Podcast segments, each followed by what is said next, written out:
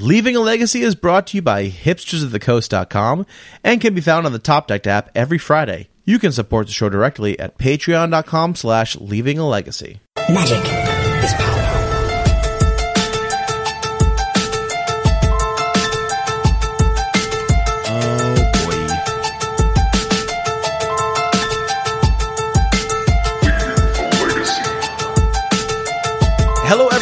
Welcome to another episode of Leaving a Legacy.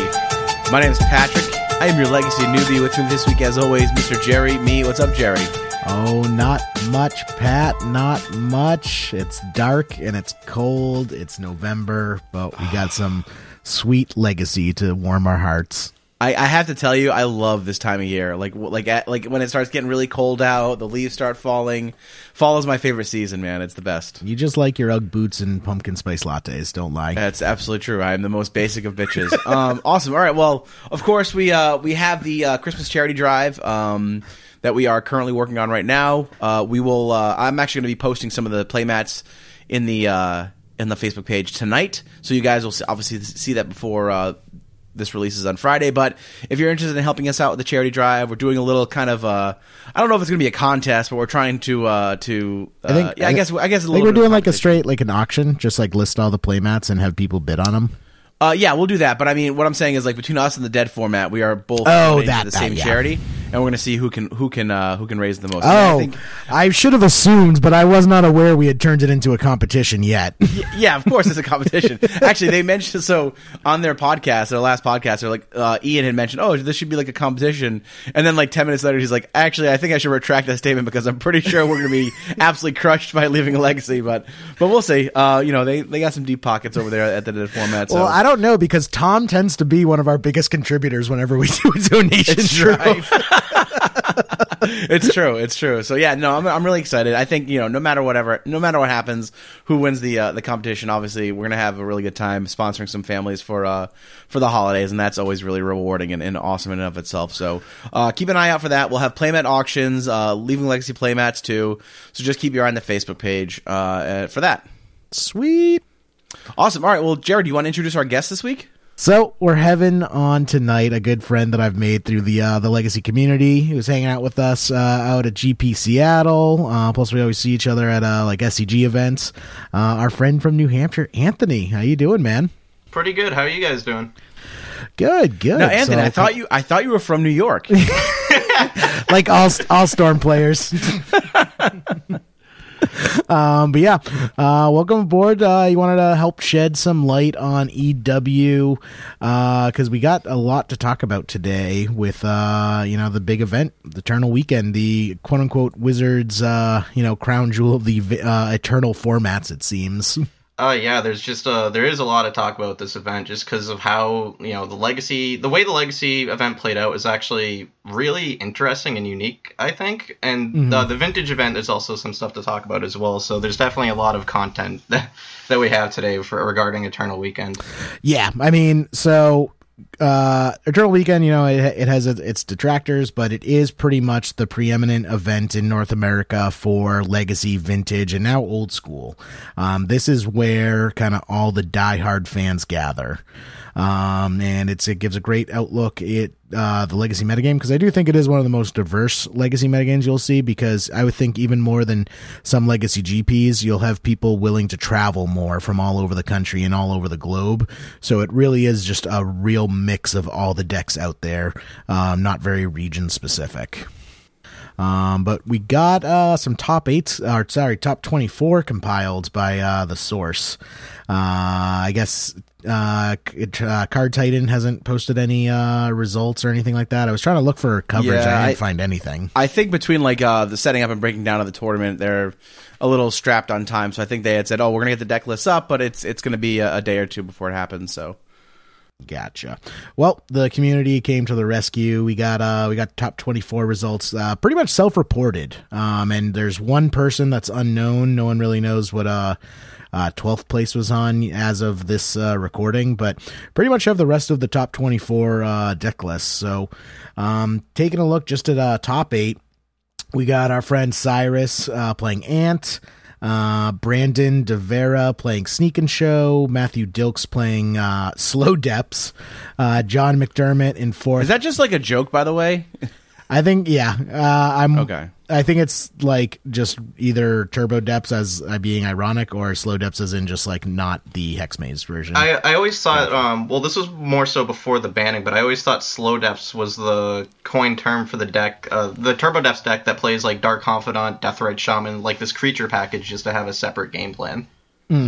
Gotcha. Oh, so it's more creature based, more with uh, uh Dark Confidants. It's not as uh you know fast with the um all the search cards. Yeah, that's as far as I know. That's at least the way it was before Deathrite was banned. Um, I'm not 100% sure how it is now, but I would assume the same. Gotcha. Uh, this is an argument for uh, standardized naming conventions, I guess. If you wanna look at it that way.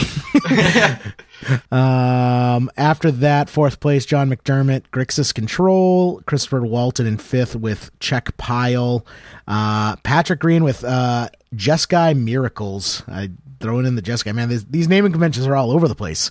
Uh, Brandon ha- uh, Hagen with Elves in seventh, and rounding it out, uh, Jake Weineman with uh, another copy of Slow Depths. What do we think of this uh, top eight? I'm I'm kind of surprised by a f- couple things. Uh, what are you surprised by? Just the amount of combo in it. We got Ants, Really? Sneak and Show, and two Depths. That's pretty. That's pretty heavy on the combo side. I, I think, yeah. I mean, I suppose so. So there's three things. Uh, And that elves I- too. Actually, sorry, sorry, Anthony. I keep cutting you off. no, it's okay. Five combo decks. There's uh, there's three things I really wanted to point out with this top eight, um, and I think they're all actually pretty big ones. Uh, the first one is there's no copies of Delver Secrets um, or Chalice of the Void in the top eight. As far as unless yeah. they're like there's unless they're like weirdly in the sideboard of the Turbo Depths decks, there's just none of those. Two cards that you usually expect to see as usual suspe- suspects in a Legacy top eight. Um, and the other thing too is um, the deck that everyone was talking about before the event, Dredge, is just nowhere to be found in either the top eight or the top twenty-four. I Yeah. think people uh, saw like kind of the writing on the wall, considering Dredges is, I think either top eighted or won the last two challenges online, I believe. So I think pe- pe- you know legacy players, I think in general, uh, are looking to those results for uh, mapping out their sideboards and seeing that Dredge was making resurgence. I think they just packed their grave graveyard hate for the weekend, right? yeah, might have just been hated out. Um, I think really the big, uh, you know, missing culprit is Delver. Like, when was the last time we saw a top eight without at least some Delver secrets? Well, like I think I think the whole thing is um is really just like the way the miracles decks are adjusting with accumulated knowledge and all these different builds we have now. A lot of it's just starting to really just make the Delver decks not able to keep up. And without having cards like Deathrite Shaman and Gitaxian Probe, it's hard for them to be as fast as they were before. True. So you think the results are because also the combo decks we do see winning are the combo decks that uh you know are fairly well positioned against miracles. Uh, so we think miracles is hating out all of the Delver decks, and as a result, the combo decks are then you know going next level and preying on the miracles decks. Uh, a little bit. Um, so one thing about the Ant versus Miracles matchup right now, and a lot of a lot of it's with the test matchup too. But um, so it's hard to do the grinding station plan where you you know you try to grind out the resources and then eventually you know get that deterministic tendrils kills. Uh, and the whole reason for that is accumulated knowledge, uh, which I believe. Uh, was talked about on a previous episode, but it just Yep. it, it gives the deck a way to gain massive card advantage, which it didn't have before, other than like predict. True, true. And I mean, after all, Miracles did take down the entire event. It was the final winner, uh, beating out our friend Cyrus, which uh, I just got to say, Cyrus, love you, buddy, but thank God, uh, you know, uh, we didn't want to have to get a new uh, intern. Um, so, I mean, next time, bud, next time. uh, but yeah, so Miracles did end up taking it down over over Ant in the finals. Um, but yeah, other than that, I, I am surprised just about the number of combo decks that we saw in total, and it, it is a fairly good diversity of combo decks. Um, you know, and going down into top sixteen, uh, there was a uh, black red reanimator in there, uh, and yeah. Anything else catch your guys' eyes in the, in the rest of the lists? Uh, so one list I really want to talk about is actually the Esper Miracles list, uh, ran by Dan Miller. Uh, Oh, that yeah. got, I believe, twentieth place. Uh, so I saw that uh, that uh, deck played on camera, and what's really interesting about it is just some of his card choices. So um, he is still running like counterbalance, usual cards like that, but uh, out of the main board and sideboard, we saw cards like Vindicate, uh, Liliana, the Last Hope. Um, out of the sideboard, there's actually a, a Kambal. Um, that I believe it's that legendary creature, the black white one that drains two every time your opponent plays a non creature spell. Okay. Yep. And I, other than that, I think it also had some discard spells like Thoughtseize and whatnot, just uh, just attack from a separate uh, angle. Uh, so I really wanted to point out that deck list because it's definitely an interesting take on miracles in general. Yeah, I mean, I do love a good Esper list, and I feel like it hasn't been getting uh, much love lately. But uh, that that would definitely be fun to test out. Um, it- it's funny. Usually, we see the Stoneblade package with it, and they just decided, you know what? It's it's probably better to stick with uh, you know, the the Yeah. better control deck of the format. And even though he was uh, more three colors and like blue white splashing red for sideboard cards, uh, he still fit back to basics in his list. Uh, Oh, so that was a card he was still running as well. Yeah. Do you actually have the list? I wasn't I wasn't able to find the list anywhere. I don't have the full list, unfortunately. Gotcha. Yeah, uh, Dan Miller, J- uh, Jerry. By the way, I don't know if you recognize the name, but on camera, on the coverage, I saw him. He was the guy wearing the Arabian Nights shirt at the last Worcester Open, I think. Mm-hmm. Uh, tall, loud guy. I think you had a pretty raucous game with him. Yes, pretty raucous game with him. I'm not I mistaken. do remember. yeah, super super nice guy. Uh, Yep. Really hilarious to watch on coverage. Um, yeah, and the Esper Esper control deck was really interesting. Hell yeah. Um, super sweet list. Maybe we can get the list from him and talk about it in a future episode. Because I do do love a good uh, Esper list. Oh, also, I just noticed ninth place Omni Sneak. Omni Sneak. So much combo, guys. So much combo. Yeah. Yep. Yeah, there was a, there was a lot of combo in this in this uh, in this tournament. I guess I didn't really I didn't really think of it that way because it was a, a variety of combo decks. You know. Yeah, Um, good, good. Uh, like you said, variety. It's not like there's just one combo deck dominating the meta. It just seemed that's what makes me think that it's just like this meta is very favorable to combo decks. Well, I don't know because like if you look further down like the top 24, there's a lot of non-combo decks. So uh, like and the, the the margin of error between making top 8 and True. making top 16 is like so so narrow. That's true. That like there just as easily could have been Grixis Grixis uh Grixis Young Pyromancer Delver or Death and Taxes or blue Red- another blue red burn uh list or Maverick was there.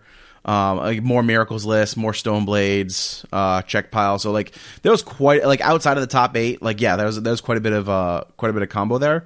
But outside of the top eight, there was there was a good amount of non combo decks as well. So I, I think you have to take that with sort of a grain of salt. It's a very small sample size, but it looked like there was about 600 players in the weekend, if I'm not mistaken. So good Uh, good turnout for the for the tournament. Pretty decent. yeah, not bad. Um, I will say uh, one list I do want to talk about is 13th place uh, Kostas's uh, Grixis PZ Delver. uh, this list is pretty sweet.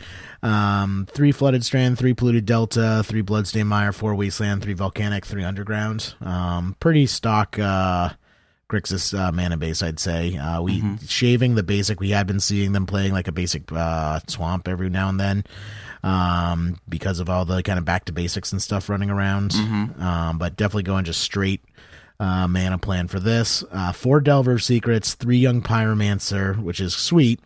Uh, two Gurmag Angler, three True Name Nemesis, but also two Bitterblossom on top yeah, of the Young I like Pyromancer. that. I like that. I feel there's a very threat dense deck. Um, Yeah, I think. Well, I'm, I'm curious. What do you think the point of like? Why do you think they bring in the bitterblossom there? Is it just for the recursion up to like it's seems good against miracles kind of yeah, thing? I definitely think it helps a lot against miracles. I mean, terminusing with a bitterblossom on the battlefield doesn't feel great because you know they're just restarting that clock as soon as it goes to their upkeep. Exactly, and then they're not putting pressure on your life total, so the loss of life is never really that big of a deal. Yeah, uh, I definitely think bitterblossom is a is a very good indi- you know hedge against the miracles matchups, and it's also probably not half bad against Czech pile either.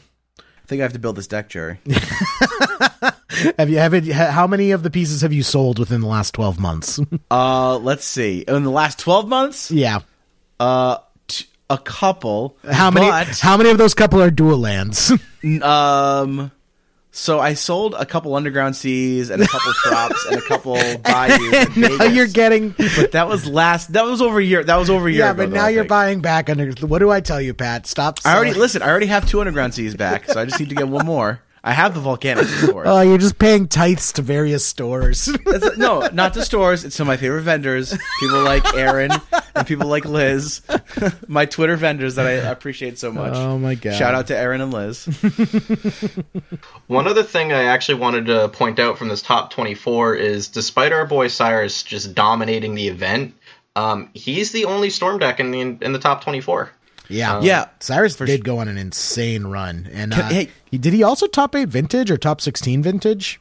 I know he was. No, he had a win in vintage. I don't think he he not went top of him. he went seven and three, I believe. gotcha. Oh, and he was like seven zero at one point, Uh, six and oh, I think. But six and zero at one point. Yeah, So what I want to say with that is I don't think his performance necessarily means that Storm is in a good spot in the metagame. Uh, with how you know Miracles is adjusting, how popular blood like decks like Blackguard or Reanimator are right now. I think it's more so just a testament that he's just a really good Storm player. and, Yeah. you know Yeah. they're gonna get those results. he is definitely an amazing storm player, and yeah, he's been on a hot streak because he's been playing so well. Um, so yeah, definitely well well earned. So man, our our little intern's growing up, Pat. I got, a- I got a tear in my eye. Uh, hey, a uh, quick question, Anthony. Um, Sure. I, I don't know if we'll, we'll probably talk about the top eight play later on. Well, actually, are we going to do that? Talk about more in the, in the top eight because I had a question about one of like the penultimate turn of Cyrus in the finals when he ad nauseam on his opponent's turn and stopped at five, and I wanted to kind of get your thoughts on that. So, um, the first thing I want to say is from experience, no matter what he decided there, I just want to say that resolving an ad nauseam, you know, on a top eight match on camera with multiple, with lots of people watching you is probably like one of the most stressful things in Magic. It's just because, especially, it's not even like, It's, it's, like playing just- blackjack on live TV. no, no, that, that's exactly what it is. And one of the things I want to say is like, I'll, is especially when you get like one of those ad nauseams where it's like, oh, well, I can flip more cards and win, or I can just die. Um, so if I recall correctly, um, to the best of my memory, I believe his hand was a little sh- like his draws from ad nauseam was a little short from on mana, and also didn't hit a card like uh, Infernal Tutor. So he was at five life, and if he flipped Dark Petition, which is a one of in his deck, it would have killed him. Um, if he flipped like a Dark Ritual or any other card like that to go to four, uh, Tendrils of Agony would kill him, and Past in Flames is already out of the deck. Um, I know he also generally boards in Empty the Warrens uh, versus Miracles, but I'm not sure if he did it there.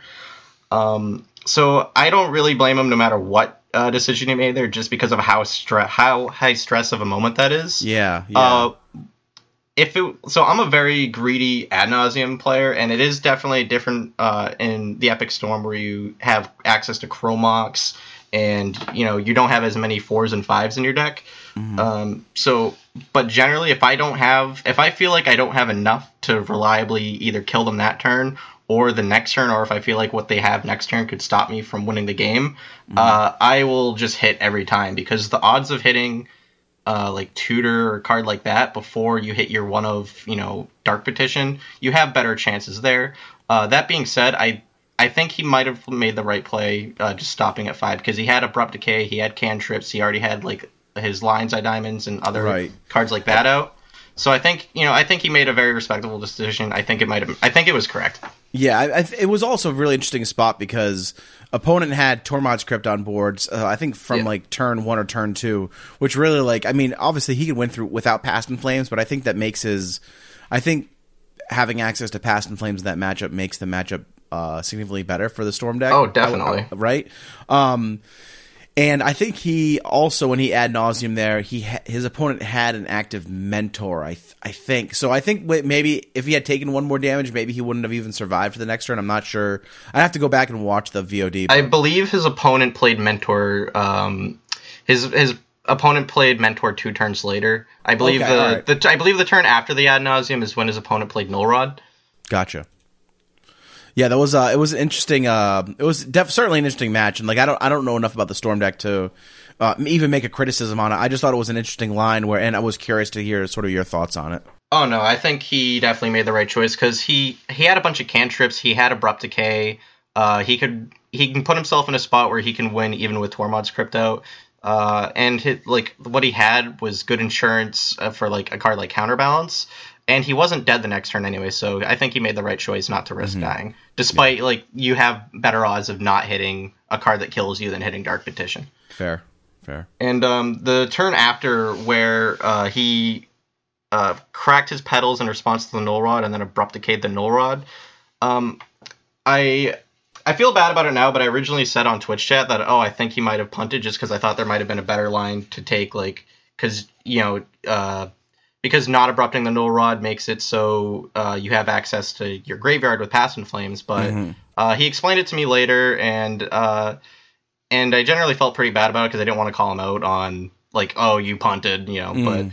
uh, so I think overall like his his play in the entire weekend was really tight and you know like I said with the ad nauseam it's some of the most high stress magic you can play especially Oh, yeah, after sure. playing 30 matches over the weekend um, so overall like, his He went like 18 or like like something obscene, like like 18 1 and 1 or on the weekend something like that. uh, I can't remember what it was. 24 and 4 I believe Okay, yeah. So yeah, that's that's an obscene record. yeah it's yeah, insane that's amazing. That's amazing. So yeah, no, I mean, you could tell that with like, you could tell he was getting a little stressed. I think on that ad nauseam. And again, I'm not, I'm not, um, uh, uh, criticizing it at all. I was just curious as to sort of a Storm player's opinion on that. So it was really interesting, really interesting play there. Yeah. Uh, do you want to go into the legacy top eight? Uh, Yeah, like how sure. it played out generally. Okay. Yeah. Uh, real, real quick though, I have a funny anecdote that I wanted to share. Uh, this is from uh, our friend Dominic, who was at the event, who unfortunately ended up uh, getting sick. So hopefully, Dominic, you're feeling better, bud. It's, uh, he ended up having to uh, drop out. Uh, but uh, Judge, did you just raise your hand? Uh, no, I, I just dabbed. Uh, what? uh, I cast Tim to Torak and dabbed. I'm sorry. you should apologize. It would have been even better if his opponent had a divert. Yeah. uh, so that was a funny uh, interaction at the event that I uh, I thoroughly enjoyed. Uh, now we can talk about the seriousness of uh, what actually happened. Uh, so, uh, finals aside, I know the quarterfinals match they showed on stream was the Elves versus uh, Sneak and Show match. Mm-hmm. Uh, and so I believe the Elves player is actually playing Assassin's Trophy in his sideboard, and he brought it in. Yeah. Yeah, I could see that. I mean, it answers um, omniscience. It answers sneak attack. Um, it, it could definitely be come in handy. Jerry, how's the uh, how's the sneaky show matchup versus elves? So it's interesting. There are a lot of sneak and show players consider it to be a buy. I actually think it can get, um, you know, pretty interesting, especially post board. I think it gets better for elves. Um, but I mean, I I think it's uh, a more difficult matchup than most people consider it. So there was one interesting play where uh, the Elves player cast Thoughtseize, and then the Sneak and Show player responded with Brainstorm, uh, putting two cards on top. He had like uh, I believe like a couple cantrips, Emrakul, Griselbrand in his hand, and it was assumed that he hid like what cards he wanted by putting them them back with Brainstorm, and his opponent made him uh, discard Emrakul to actually shuffle the top of his library. Ooh, that's a punt. Yeah. Well, not necessarily a punt. I mean, that's really good on the uh, Thoughtseize player for actually, um, you know, seeing that line of play. But yeah, that'll that'll get you. You'll hide like show and tell. Like you'll have a hand of uh, like Griselbrands and Emrakul, and like, oh, it doesn't matter which one they take because I'll have uh, I have the other one, and then I put Show and Tell on top of my library, and then they shuffle your deck, and yep, Yeah. no bueno. it's definitely a rough spot to be in. Yeah, I mean that's why I think the uh, the elves matchup can be difficult because if the elves player gets a pretty heavy uh, discard uh, hand, it can just tear apart the sneak and show player. Like a couple of Thoughtseize and Cabal therapies can just wreck your day. Um, who ended up taking that down? Uh, the sneak and show player in three games. I know the elves player like just had a massive board. It was going off with Glimpse of Nature game one, but games two and three, uh, the the uh, miracles player ended up you know getting. I'm sorry, I mean not miracles. Sneak and show player ended up getting Griselbrand out, and you know how it goes from there. pretty much. Um, then we had Miracles versus Depths. Did you see? Did that uh, get any coverage? Um, I'm not sure if it got coverage. I didn't end up seeing that myself. Uh, let's see. I know they had uh, Cyrus versus the the I believe the Czech pile player in semis and a backup, uh, but the other I think no. If I think for quarters they just showed the Elves versus Sneak and Show. Uh, but for the other results in the quarterfinals, we had um, Ad nauseam tendrils over slow depths, um, Czech pile over Grixis control, which that Czech pile deck is very interesting. Um, Sneak and Show over Elves, of course, and Miracles over the Depths. So, um, on semis, we had Miracles versus Sneak and Show and Ant versus uh, Four Color Czech Pile. Huh. And uh, Cyrus ended up taking down Four Color Czech Pile, and we know Miracles took down Sneak and Show. Which one did they have on coverage? Did you take a look? Uh, it was Miracles versus Sneak and Show. Um, I know uh, I forget how the first two games went uh, just off the back of my head, but I know like it was. I remember being like a little excited because on uh, game three, the Sneak and Show player turn one just went Beseju petal pass. Oh, and- that is terrifying. yeah. But uh, he ended up not having the kill turn two, I believe, and then his opponent just stuck a containment priest and then just started just taking over the game from there. So gotcha. and then let's see. And the finals match, aside from those high stress uh, last turns in game three, uh, it's just the story of game one was just uh, was just his opponent stuck a counterbalance uh, after a few turns, I believe, and Cyrus still actually almost won through the counterbalance and two force of wills, but his opponent hit a few crucial blind counter uh, countertop flips. Yeah, that was rough. That was rough. and then uh, I forget exactly how he got there. Game two. Oh, I remember now. He so his opponent had Flusterstorm in his hand. Game two, It- he was on his turn two, and before playing his second land, he cast Ponder. And so, in response to the Ponder, Cyrus knew he didn't have he. They, Cyrus knew that he didn't have a Force Will. Um, besides the card that he drew for turn that he didn't know. So on his opponent's turn, he went Dark Ritual, Dark Ritual, Ad Nauseam, and just did the Ad Nauseam on his opponent's turn while he, you know, he didn't have Flusterstorm up. Gotcha. Yeah, that's rough. Uh, what can you do though? What can you do? Yeah. So it was definitely a very interesting match, all three games. Uh, I I think they might have had some of the other matches time spiraled. I just don't remember them from the top of my memory. Gotcha. Uh, Pat, what was your take? Because you watched uh, top eight coverage as well, didn't you? Yeah, I got to watch uh, as much as I could. um, I, I I really kind of mostly tuned in for the elves versus uh, sneaky show matchup, and then all the all the Cyrus matchups, I, all the Cyrus matches I could watch. Uh, the elves versus sneaky show matchup was interesting. Um, again, like uh, the elves player took took game one, and then sneaky show made it pretty easy. Game two and three. I don't I don't know how I don't know how close that matchup is, Jerry. Honestly, um, like just. I can't see like Elves being able to really beat Sneak and Show more than like 25% of the time, especially in post board games. I don't think they have enough to bring in. Like, I guess they could bring in Thoughtseizes for some disruption, but Yeah, I mean their discard gets real heavy. well, they bring in like three Thoughtseize, right? Maybe, maybe three Thoughtseize. I wouldn't say that's real heavy. Cabal Cabal therapies. Do they even run Cabal Therapy anymore in Elves I mean, lists? Yeah, it depends on the list. I, I, I, I, I would find that hard to believe if they're running Cabal Therapy and Thoughtseize in the sideboard. Because they're not, they're certainly not running in the main board. I don't think they're bringing that much disruption. But I, I, I mean, you could be, you could, I could be wrong. I just think that that's a pretty lopsided matchup. I was really rooting for, uh, I think it was Brendan, Brendan Hagen from uh, Team Tusk. Uh, I was really rooting for him to, to beat the sneaky show player, but sadly that did not happen. Um, There was a there was one turn game three in that match where he's even with his opponent having Griselbrand out. He there was one turn where I believe if he drew natural order, his opponent was at a life total where he couldn't draw with Griselbrand, and if he like natural ordered for hoof, he just got there. Yeah, and I, I think there was also a line where had he had he picked up uh, Dryad Arbor instead of a Bayou at one point, he would have been able to put him low enough where he couldn't have drawn a second set of seven cards, and he would have actually whiffed on the first seven. I, there was a couple like weird, but like not you know things that in hindsight would have made a diff- might have made a difference, but really weren't like ideal plays uh, in like as things were. So um, the games. I mean, the top eight games were really interesting. I, I enjoyed them pretty pretty immensely. I did not watch any of the vintage stuff, but I tried to catch as much of the legacy stuff as I could. Yeah, I saw zero coverage because I was at Comic Con instead. Which, real quick aside, I was shocked that there was basically zero magic at Comic Con, despite Comic Con literally being next door to Hasbro headquarters.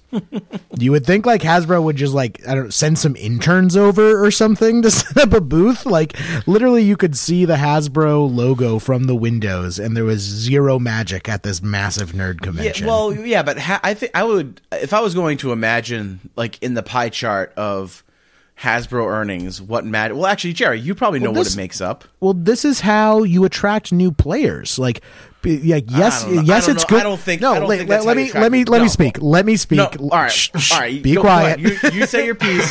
You say your piece. And I'm going to tell you how wrong you are. Go Oh ahead. my god, you don't even know what I'm going to say.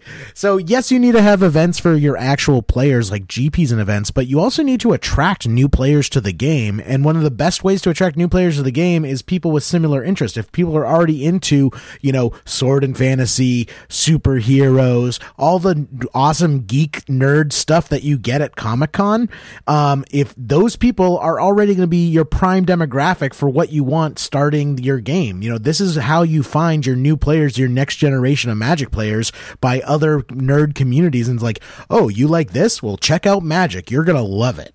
I think just not having the event at something that was such low hanging fruit was really a, uh, a, a swing and a miss. I think that's a very point. I don't mean to talk over you, Pat. I'm sorry. No, no, it's Um, fine. Uh, that was uh, a very good point actually, because uh, there you do see a lot of crossover with games like Magic the Gathering and D and D or Magic the Gathering and uh, like World of Warcraft and just all you know, just there's a lot of intertwine between MTG Yeah, and just I- other nerd communities, just like you said. I will say that I saw a shit ton of uh, Wiz- uh, uh, Blizzard, uh, Hearthstone, and World of Warcraft shit there. I will say that. Um, like I think Blizzard definitely does a better job than Hasbro when it comes to branching out in like the rest of the nerd community. Uh, all right. So here, here's what here's what I'm thinking. Um, Pat's, Pat's sitting there. It's like shit. He made a really good point. No. I already said I was going to refute, refute him, so I have to play devil's so advocate. Jerry, Jerry, what did you what did you see there? What did you see people doing there again? what do you mean? What did I see people doing? You saw you saw you said you saw Blizzard there and who else? Uh, no, like Blizzard is the company that owns Wizards of the uh, not Wizards, uh, World of Warcraft. No, I understand that. So they were doing they were doing like Hearthstone demos. No, not even that. It was just like like products there. There was like there was uh uh like fan art and cosplayers and uh people with uh you know different like uh accessories and stuff. It was just right. like Uh, here's- here's- it- here's my it- the way I would describe it. The way I would describe it is if Etsy was a physical location, it Oh, would that be it would be. Comic Con. That sounds like my worst nightmare. Um, here's here's what I'm thinking. Like no one like uh there the amount of effort it takes to get a new player to the game using paper product is is um at this point I think is is not not counterproductive, but it's not worth the time investment. If you're gonna get people playing Magic, you're gonna get them playing on on on Arena. And honestly, like they don't need to send someone to Comic Con to get people to play Arena. I don't not? think it's worth. I it don't was think it's, literally think the, it's worth. It was literally the If you let me same finish- venue. no, Jerry, I let you talk your nonsense. Fine. It's like Go. it's not worth paying like twenty five to forty thousand dollars for a booth to set up arena for a bunch of people to play it. I think that they can just like people can just play arena by watching Twitch. They get into it. Like I, I feel like the the return on investment of of of advertising to a thing like Comic Con is is pretty marginal. Uh, I think you would be very surprised at the thousands upon thousands of people that go to Comic Con. Yeah, this is me during the jerk off motion, Jerry. I mean, I can't even believe we're talking about this. Honestly, like, I, I mean, Magic is in a very good spot right now, and I don't know why we're going to criticize their their marketing decisions because it's literally next door to their headquarters. Like but, but yeah, zero but, effort. But, but, yeah, but Magic Magic makes such such a small portion of, of Hasbro's earnings. It's probably It not even on their radar. It, it, no, it is definitely on their radar. They had an entire event for it in the same convention hall, right, but that was for Let- that was let- for let- HasCon. That was yeah, for like let- a Hasbro event. which Magic made up an entire, pretty much half of it. It had its own like area. It had its own uh, concert hall. Let here, let Anthony speak. so I only had one point about it, but um, so I have been to PAX East a few times, uh, where they do have a tabletop section where like Pandemonium Games is set up and other uh, small Magic vendors like that, and they had Magic events through the um, through the weekend. And I did see a lot of. Uh, there was definitely a lot of casual play there, and a lot of uh, there was like a lot of players of other games. Like I saw some Super Smash Bros. players playing Magic, and just a lot of cosplayers, and uh, just a lot of casual play that was really nice to see. So I do think like some and some environments like a, a con like this with that has like a lot of like friendly events that they're just running throughout the weekend can uh, can attract a new audience. Um, I will say though, there probably wasn't like very much space. Um, people were like sitting along the walls because there was just like no sitting areas in the entire event. Oh, that definitely changes it. Oh, I mean, but that's the thing is like if they set it up, like it would also just be beneficial. It's like, oh, you've been walking around the con all day. Here, come take a load off, sit in these seats, and here while you're here, let's teach you how to play this cool game called Magic. Like that is an instant funnel of people ready to learn your game. It's like, oh, you want to sit down and take a load off? Come, come learn this game. but anyways, that's just my tangent. Um, what were what were we going on about? Uh, did we wrap up uh, EW? Anything else we wanted to talk about EW? Uh, the only thing I want to talk about with EW is uh, so there was a there was it, so the Brian Koval ended up winning the event with Paradoxical Outcome. Uh, Oh, the vintage event. Yeah. Yeah, and there was a little bit of drama before top eight where he picked up, I believe, his win for top eight with his opponent getting um, a game loss. And like it was something like Twitch chat was kind of going off about like, oh, you know, you're gonna call a judge or whatever. But um, so what's interesting about that is um, he actually tried to get the judge to be like, uh, he actually tried to get the judge to overturn the decision, even though it would have put him in top eight, uh, because he just, uh, I think it was just um, what I'm trying to remember is like his opponent made like drew an extra card after already winning the round. I believe what happened, and he uh, Brian Koval extended his hand, and his opponent uh, was like, "Oh man, I drew an extra card." Judges got involved, gave the dude a game loss. Um, Brian Koval wanted to overturn the decision uh, for his opponent. Wait, wait. So going back, so Brian Koval lost the game, and then his opponent drew an extra card, or they didn't realize his opponent drew an extra card until after he No, extended his his, hand. his opponent won the game. I don't believe it was relevant to the board state or anything happened, but the, his opponent realized that he drew an extra card after the round had ended, or after he Brian Koval extended his hand. Um, and so after judges got got involved, uh, apparently it, it was his opponent's third GRV of the event, and so he was getting he was getting the round loss, and he asked Brian Koval to concede, and Brian Koval wanted to from I believe, but uh, the judge said that oh it doesn't matter because he already got the round loss. If you can if you concede, it'll you'll just both have losses this round. So he was getting a lot of fl- uh, fire from that from the Twitch chat, but I do I just wanted to point out his good sportsmanship of like trying Yeah. to overturn that decision, you know, because it's just a simple mistake that um Didn't you know that that we all that everyone makes mistakes like that, but Mm-hmm. uh, I just wanted to point out the good sportsmanship from him and that he shouldn't have gotten the flag that he did. Yeah, good to point out. For sure. Um, eh, uh, speaking of vintage, real quick, uh, the a lot of people have been calling for Paradoxical Outcome to be banned in vintage, and now the you know the top ranked vintage event of the year, Paradoxical Outcome wins it.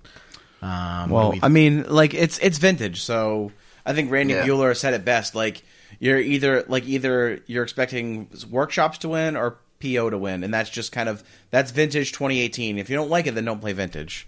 But like if you try to ban every like super powerful cards in the format that is Well, I that is think steamrolling spec- other decks like. Uh, that, that's steamrolling other decks.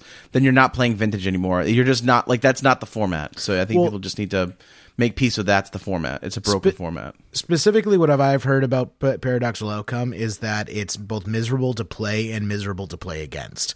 Like there are people playing paradoxical outcome who hate playing paradoxical outcome, but they're playing it because it's the best deck that they have, and it's just like the play pattern of it is is pretty miserable. It feels a lot like eggs was in modern, and how eggs got banned mostly because it was just a miserable deck to interact with. So, from my understanding from that is uh, about how it's like a miserable, t- miserable deck to play against. Uh, my counterpoint to that is that we've had shops in Vintage for years, which has always been a miserable deck to play against. fair play, fair play. so I don't, and I don't think Mishra's Workshop is going to go anywhere because it's essentially, in a way, kind of like the brainstorm of the format. And they can, so if they restrict PO though, I do think that you know a PO esque storm deck can still exist. Uh, but I, if so, we know Mishra's Workshop is never going to get restricted. But if enough people don't like it, I could see Paradoxical Outcome getting restricted. Yeah, I mean, I mean whatever. I, I I I could not care less about vintage to be honest with you, but It's just a um, casual, fun format. yeah, so- yeah, exactly. I, I don't know. I just feel like if people don't like the format, just don't play it. I just I just feel like leave vintage alone. Like they get to play like one one like one or two Yeah. events a year. You know. I agree. I agree with that. So uh, we also had the uh, Magic Online Challenge as well.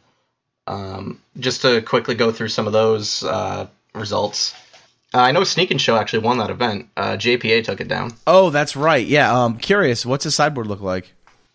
Uh, I don't have any deck lists. All I know is the is that we just have the uh, what decks you know placed what. Oh, gotcha. So going over the top eight really quickly, we had uh, Sneak and Show in first, uh, Red Black Reanimator Hell in second. Hold on, I got hold on, I got the uh, I got the deck list here. Oh, you do? Yeah, let's talk about the I'll sneak put and show them, I'll put them in the won. chat. Man, Sneak and Show, Sneak and Show, it's coming back, baby. L- Bryant was on a couple weeks ago, and I'm like, Sneak and Show's day will come again. Here we are, All right, a whole new, whole new sunshine. whole new sunshine, sure. Put it on a T-shirt. It's new saying. Uh, Jerry, no ley lines in the sideboard of this. yeah, because they're list. smart. They're fucking smart, Pat. That's why. Go on, read it to me. Uh, uh, the Sneak and Show list. Let's see. Uh, I mean, how, do we have to actually talk about this list? It's fucking Sneak and Show. There's not a whole lot to it. It's It looks pretty standard. yeah, it's, it's pretty it's pretty boring. I- Give me the spice. Give me the mean, spice. all No spice. Let's see. The, the the only spice. I mean, it, it's running an impulse. It's running three Cunning Wish in this in the main. It's running Those are an all very standard. Very I know. Standard. Now, again, I'm just saying, like, like there's because there's a few different there's a few different lists that JPA will run. What's the one of them- Tell me the sideboard. That's all right. Well, that's what I was getting to. Um, so There's a let's see. run. There's a Firemind's Foresight. Nope, that is very standard. Uh, there's a Rushing River. oh, okay, that's a little spicy. Um, there is a Trickbind. Yeah, that's standard. It's, I don't think that's that's that standard Trickbind. Yeah, for for charity tell, that is definitely standard. Yeah. There's a release the ants, which uh, uh, You're like naming like namesake parts of the sideboard. Like, I, well, I just wanted to say I love that card, even though I hate show and tell. it's just such a cool card. It is cool. It's uh, the way to think about it too. So there was recently someone who joined the uh, Sneak and Show Facebook group, and they like literally messaged. And it was one of those comments where I'm like, "Is this a troll or is this an actual question?" But they said it's like, "I don't get release the ants. Like, there's much better removal spells in the format. Why are we playing this terrible card?" Well, when you have omniscience in play and Emrakul on the top of your library, the card says I win. yeah. so like, all right. So, but no, they were they were being genuine. But uh, yeah. So, uh, release the ants is just a cool cool card in in like that because I mean, yeah, sometimes you kill a Thalia with it or a Evoker. It's stupid. Um, I don't have. I don't see the. Uh, I'm sure the the uh, uh, Wizards website has the actual top eight. Do you want to go down that real quick, Anthony?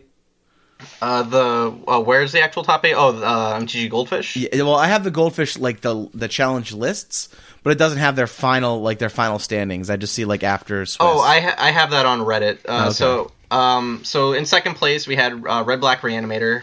okay. Uh, third place Burn. Fourth place Grixis Control.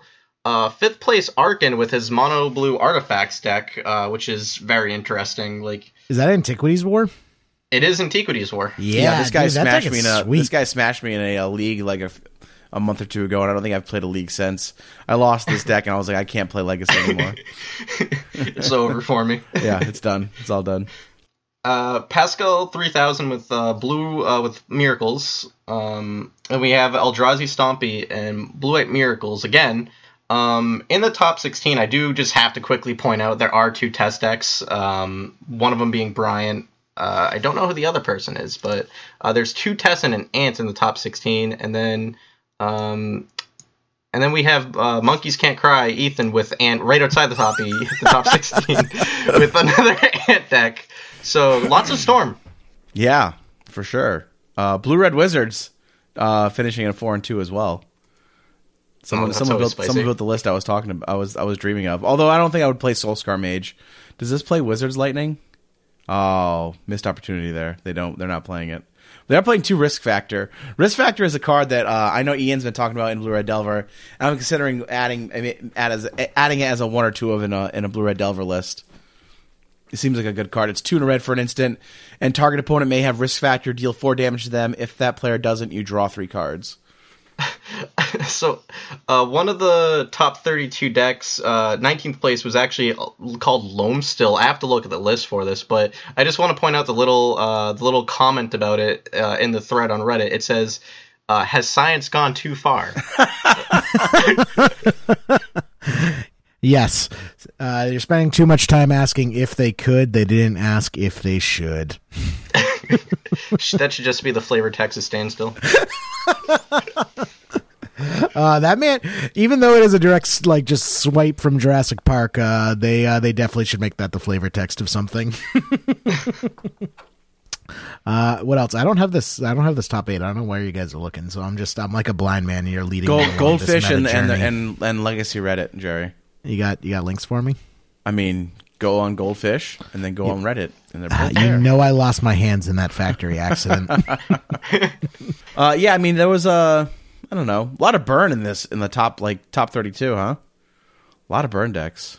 One, two, three, four, four burn decks. That's that's like that's a lot, right? It's not just me. Um, well, I think Burn might actually be a pretty good choice right now uh, because of how popular Miracles is, just because it's kind of slowly becoming the boogeyman of the format hmm. again. So, I'm I'm surprised that like I would think that like a deck that runs counterbalance isn't really worried about burn so much. Uh, it's just the fact of how slow like Miracles is, and it's like it's not like a like Storm versus Miracles or other fast decks versus Miracles where it's like, oh, I'm gonna stop what you do with my counter spell because one counter spell is really not gonna cut it versus burn. Sure. Um, so historically, the way the matchup goes is they just they burn you out real quick. If you do get a counterbalance out, you know they could they they still have cards like Fire Blast, Price of Progress, so it's not well Price of Progress is pretty bad in the matchup, but they have more than just one, so Right. it's always been a good matchup for Burn. So if uh, so, if you're planning for the Leaving Legacy Open and you expect a lot of miracles, Burn might not be a bad choice. And I'm not just saying this because I play Storm and Burn's a good matchup, but um, so that's definitely a deck to look out for. Hmm.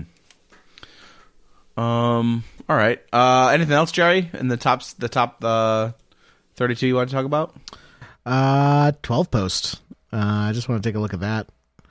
Uh, pretty sweet. I've actually been playing a bunch of it. And this is the version I've been playing. Um, I don't know who El Bibos is, um, but I've actually been playing this list since we had uh, Scott on a couple weeks ago to talk about uh, mono green uh, 12 post, and it's actually been a lot of fun. I 05 to league and then 4 1 to league. it is a very difficult deck. Scott was not kidding uh, when he was on. There are a lot of ways to just completely fuck up while playing this deck, and I have I have found those ways. so I 05 to league, but it was a learning experience, and I ended up 4 1ing the next league. And right now I'm in another league where I'm 3 0, so I'm going to try and turn that into a 5 0 with the deck. It is a lot of fun. The thing about 12 posts is it's another one of those decks that just has a really good miracles matchup. Yeah, definitely. So I used to play miracles at my um, at my LGS, and uh, this this really nice 12 post player was just crushed me every single time I brought miracles until the point where I where I like I had to put like price of progress and ruination in my sideboard one Jeez. one week just to be like, Haha, gotcha. oh man yeah i remember being at events and uh uh jeremy is this uh, uh he's one of the innovators of the deck very well known uh 12 post player but it got to the point where like he would walk in a room and josh would turn to me and goes yo you brought price of progresses let me borrow them. Um but yeah deck's been a lot of fun. Um it can just pull itself up by the bootstraps from what looks like unwinnable situations. Um and it is it is definitely a thinker. Um there are lots of lines to explore with it which makes a very interesting deck to play. Um it's creeping up a little bit. So this version that just placed um clocks in at $137 but it looks like that's because it's running four leyline of the void in the sideboard which makes up uh, the uh, big chunk about uh, half the value of the deck. So if you leave the leyline of the voids at home um, you can put the deck together for like 60 bucks on magic online. Uh, very much the opposite for having the deck in paper. Though. Yes. Unless you have been playing Legacy for years, you are not playing this in paper. We talked about it the other day. It's the biggest spread between paper and online decks where the paper deck clocks in at about $60 if you leave the ley lines at home, whereas the paper version uh, is just shy of seven grand. It's the same cost as most people's pimped out decks. it's the most it's the same cost as cars. Like like you're starting to get into like gently used cars like a year old used car. Oh man. Uh so yeah uh but the deck is a lot of fun so if you want if you're looking for a new deck on uh, magic online i'd recommend it. I've been having a blast with it uh real quick uh because that's it all we got for the challenge right um Yeah. can real we talk about uh this new Ultimate Masters or whatever the hell they announced today? Did you It's awesome. about that? It's awesome. it's awesome, and all you poor should stop complaining about it. It's not for you. not everything's for you. Not everything's for everybody. Just fucking get over it. Ne- Next I subject. see. I Thank see the conservative uh, conditioning camp has uh, has really got. No, Jerry, I've always felt that way. I've always felt that way. Look, not every product is for everybody, man. Like that's just the way no, it is. that's that's fine. I don't really care about the price, even though like uh, what like a three hundred and thirty five MSRP for a box. I think it's just absurd. I mean, if Wizards can sell it for that much, fucking good for them. Get that money, Wizards. I'm I'm happy for you. Uh, what I just think is just like looks real shady is the fact that they they're announcing this like a month before it releases. Like no lead up, no hype, no preview season, and then today they're just like, oh by the way, here's all the mythics. Bam! Releases them all. By the way, we're a month before Christmas. Buy this shit. like My- it just seems like a shameless cash grab to me. My only opinion on it is that if they're gonna sell boxes for 300 and packs for 14, don't put bulk in it. like, True. yeah. What is it? What What's the the dragon that's like? If you get that, you are fucked. Balefire Dragon. Yeah, Balefire Dragon. There's gonna be some guy out there that opens up the Balefire Dragon box topper is just gonna have the saddest Christmas. like even, even yeah, even though probability is so low and all the other box toppers are awesome, just the fact that that probability exists makes me not want to get a box because I'm like, fuck it, it's gonna be me. Jerry. Jerry, you know what we're doing, right? yeah, we're getting a box. We're getting course, a box. Pat. We're opening it on stream. You know that, right? Is it gonna be out in time for the for the for the event? What event? Our event. When's when's this come out? Did they Oh announce when no, this it's is not. releasing? No, it's it's not out. It's not out, out until December. ah okay. Oh, conveniently right before Christmas. Right. Well, again, so like, again, like I like that you say it's a, sh- a shameless cash grab, whereas every set they put out is a shameless cash grab. No, but this are- is even are- more so. are- we This live is- in a this is like- society. That's what you do. this is even more so. Like this is clearly like That's I was. I was talking so I was talking uh, with Jasper earlier, and uh, Jasper was like, I have predictions for Hasbro's uh, quarterly earnings calls for the next two quarters. Uh, quarter four uh, earnings right on target. Uh, quarter one of 2019, uh, our sales slumped due to uh, you know seasonal shift and uh, Magic Master sets pulling revenue. And It's like this is like a clear corporate uh, like finagling to kind of just boost the numbers right before the year ends. That's that's literally what every company does every year. That's why people's quarters end in Christmas. Yeah, but like don't like don't don't dress me up and take me out and then just, you know, it's spit on me. Like it is it, like at least put some effort into disguising it. Like make make me at least feel like it's not just a shady uh soulless exchange of goods here. You know what? It can be a, a shady, soulless, you know, goods, but I just want to talk about real quick how good the art is in some of these new cards. Like, can we just talk True. about that for a second? it's, that- it's that really too. just proxy. It's really just proxy guy frames, right? Like, Yeah. hey, Uh, hey, this is like this is uh this is what uh Ka- the Kaladesh uh masterpieces should have looked like. Mm-hmm. Remove the frames. Let the art like let the art breathe. Like instead, like Kaladesh or not Kaladesh. I'm sorry, Amonkhet. They like squeezed the Yeah. art down into a smaller box and it had these fucking hideous frames. Like it's Mm-hmm. it's just it's just crazy. These these look really really nice, and I can't wait to open. I can't wait to open. What is it? A Balefire Dragon? It's gonna be awesome. Yeah. uh, I already said rip my wallet because I need to get the uh, the ancient tombs to upgrade my uh my I think you need. show ones. I think you need to get those uh those Emrakuls too. No, the I like the uh the PTQ Emrakul's better, but uh, what I do No, need is that wrong- that's freaking through the breach. That through the breach with Emrakul on it, that I need in my Uh, life. Emrakul on it. Do you see that Nahiri is the one summoning Emrakul there? Oh no, I didn't notice that. Yeah. That is sick. um, yeah, I think the Dark Depths art is also really gorgeous. Um, they definitely knocked it out of the park. The Bl- Bitterblossom looks really good. Um, yeah, Demonic Tutor. Yeah, the Demonic Tutor, the Reanimate. They all they all Um, look good, right? Like that's just that's just the story here. They all look really really yeah, sweet. they they knocked it out of the park uh, with these promos, and also um, not to go without mentioning, Wizards actually kind of did a good job about the PR disaster that was the Hasbro store uh, fuck up with those uh, uh, promos. Like Yeah. they were selling some special set, and the site crashed, and you know people had a huge headache. I remember reading about it on Twitter, and people like really complaining and being disappointed in Wizards, and Wizards sent these uh, everyone a bonus pack who uh, Mm-hmm. ordered it and had problems getting it shipped. Um, so yeah, good on them. I think Wizards definitely uh, did the right thing there. But yeah, I think they knocked it out of the park with these promos. Uh, they finally nailed it down, and I love how they announced. And this is the last time we're doing this. we got it right, so we're retiring it. yeah, I think they said that this is the last Masters set for it for a while. So I think people are a little bit Masters out. So this is like the last. This is the last uh, bang. You know, the the the last you know final bang they're going to go out on here. Um, yeah. And they said they're going to put reprints in other types of sets, which makes us uh, wonder. You know, do you think this is going? You know, commander decks are going to hold more reprints in Well, the future. I think the idea was that they were letting they were intending that these masterpiece these like uh, mythic rares are going to be the masterpieces in the next set. Was that was that their intention? I thought I had heard that on Twitter. Uh, I don't know. I from what they said before, they uh, retired masterpieces with the last one. Like the the Ixalan lands were originally the masterpiece frame before they retired it. Hmm. Um, so yeah, be interesting what they say. I mean, I think they definitely knocked it out of the park, and it is sad that it's like, yep, we got it right, so we're only going to do it once. yeah, but like, but that's the thing is how many how often can they do a set like this?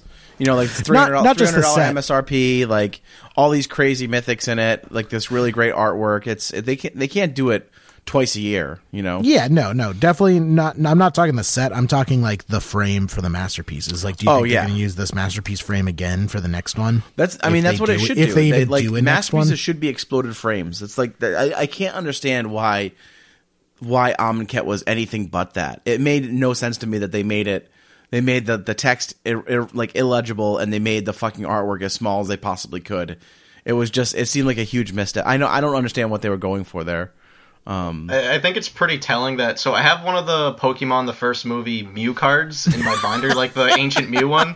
And every single time someone opens my binder and sees that, they go, "Hey, is that an invocation?" Uh, we Pokemon now. Pokemon now. That's for sure. All right. Well, um, if that's all we have this week, I think we should get into some scoops and poops. Scoops. Uh, Jerry, who are you scooping in this week? Who am I scooping in this week? Uh, I'm well. I mean, scooping in Anthony and you, Pat, because uh, you carried the show because I didn't watch a lick of coverage. Thanks for carrying my ass. No worries. Uh, and for poops, man, daylight savings time. It fucking sucks. I Daylight- hate the sun goes down What? at four o'clock. yeah, but you got you got an extra hour to yourself on Sunday. I got an extra hour. I got an extra hour one day in exchange for perpetual darkness for the next three months. Well, all right, Do you, you- know how long I've gone without seeing the sun, Pat? Jerry, Jerry, listen, listen. You know what? No, I'm not even buying that from you because you you go to work at like a normal hour. The sun's up when you go to work. The sun is literally not up when I go to work. Yeah, okay. I the sun is from up you. for my for my fifteen minute for my fifteen minute drive to work, where I go inside and don't see the sun, and then So- when I leave, it's dark. What I mean, time that's- do you leave work? Uh, like nine thirty. Yeah. Oh, like like leave work. I leave work at like six. yeah. Oh man, I I usually get out around nine, so it's always dark when I leave. Uh, I don't know, Right. Jerry. I don't feel bad for you. you, you never feel bad for me, regardless of what the topic is. uh, what about you, Anthony? You get scoops? Uh, I do have scoops. I have two. Uh, the first one is for my boy Cyrus for his insane run this uh, weekend. Congratulations, man! You played out of your mind and deserve it. Um, my other scoops is uh, actually Jerry because whenever Bryant comes on the the uh, the podcast, he always shits on you. So I just want to say, let's go, Jerry.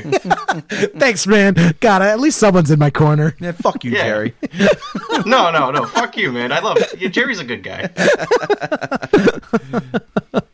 I get no respect. uh, you got poops? Uh, poops. Uh, I guess my only poop is not a big one, but it's just uh, just the Eternal Weekend Twitch chat could have been modded a little bit better.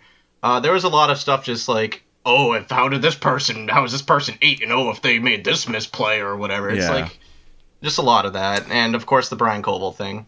Yeah, Uh, but yeah. that's really it. Awesome. Um, all right. Well, I'm gonna scoop in. I'm scooping in.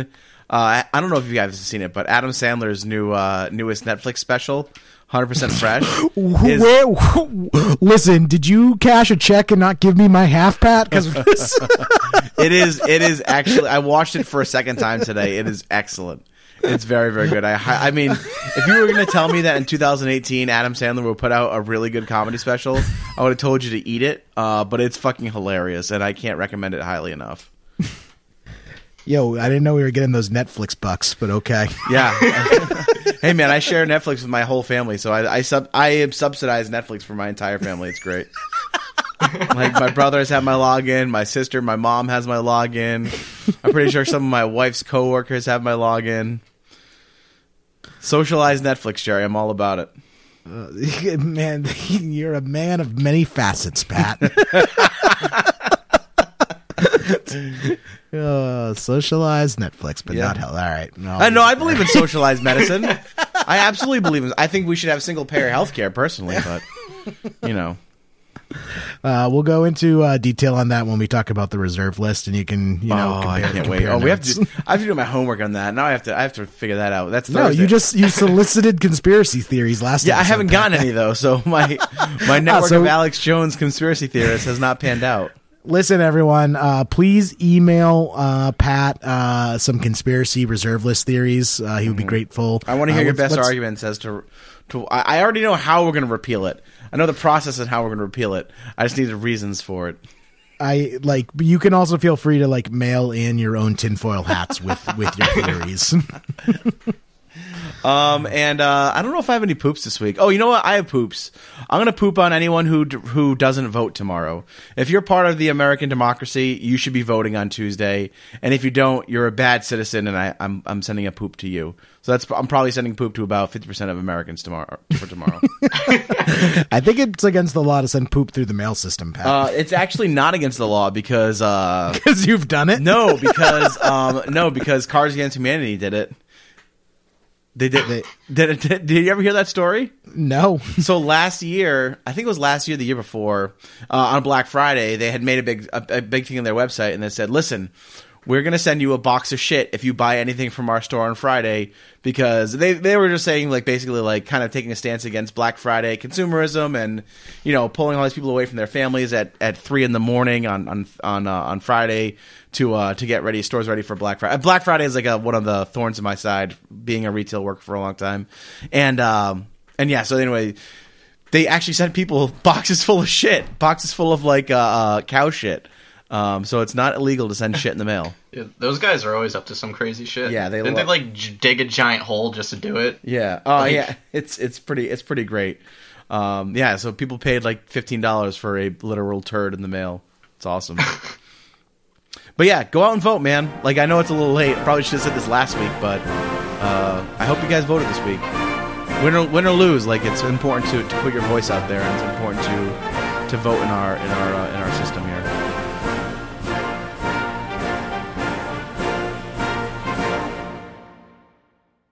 Good.